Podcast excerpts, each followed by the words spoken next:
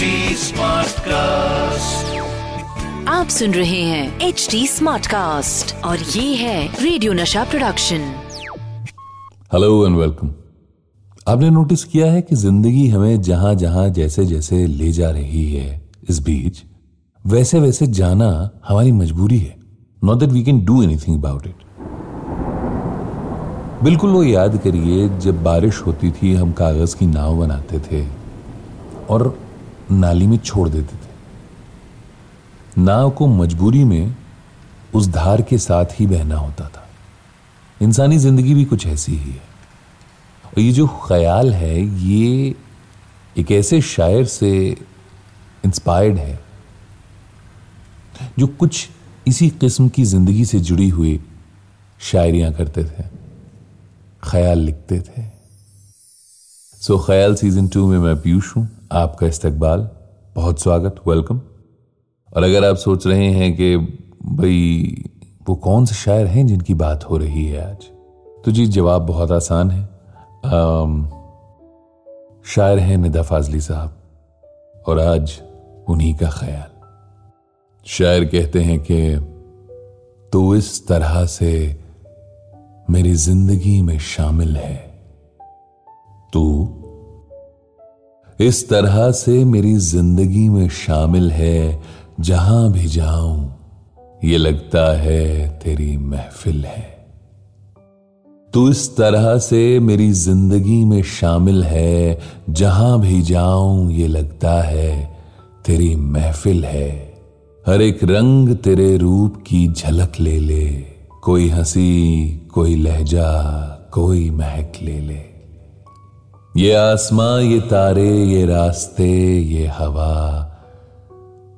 हर एक चीज़ है अपनी जगह ठिकाने से। कई दिनों से शिकायत नहीं जमाने से। तू इस तरह से मेरी ज़िंदगी में शामिल है, जहाँ भी जाऊँ ये लगता है तेरी महफिल है।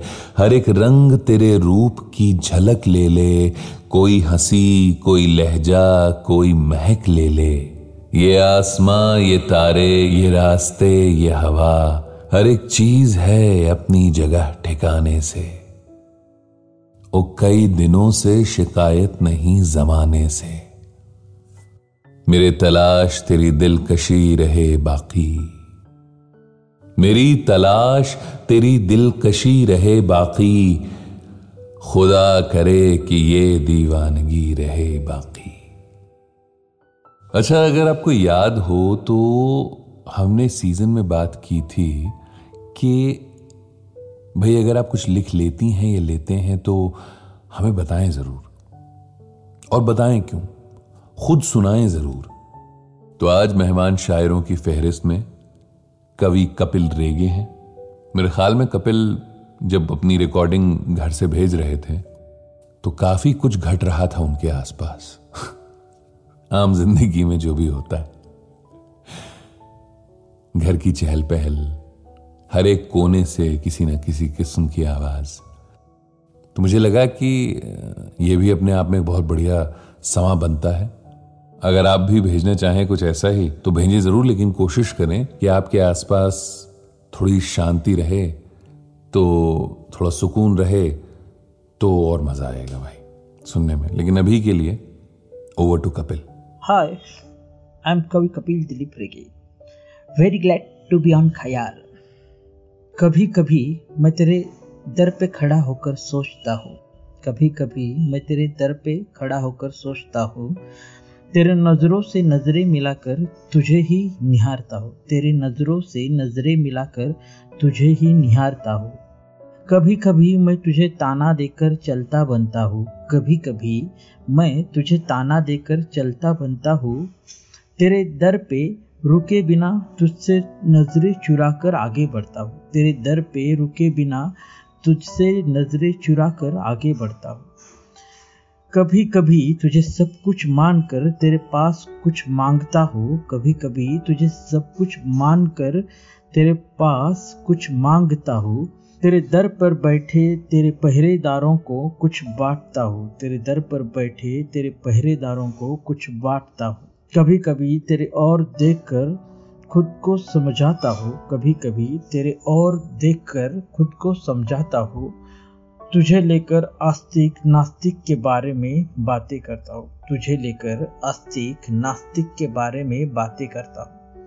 कभी कभी खुद को तुझसे ऊपर मानता हूँ। कभी कभी खुद को तुझसे ऊपर मानता हूँ। तेरे दर पर बैठे फकीरों को बांट कर उनका खुदा बन जाता हूँ। तेरे दर पर बैठे फकीरों को बांट कर उनका खुदा बन जाता हूँ।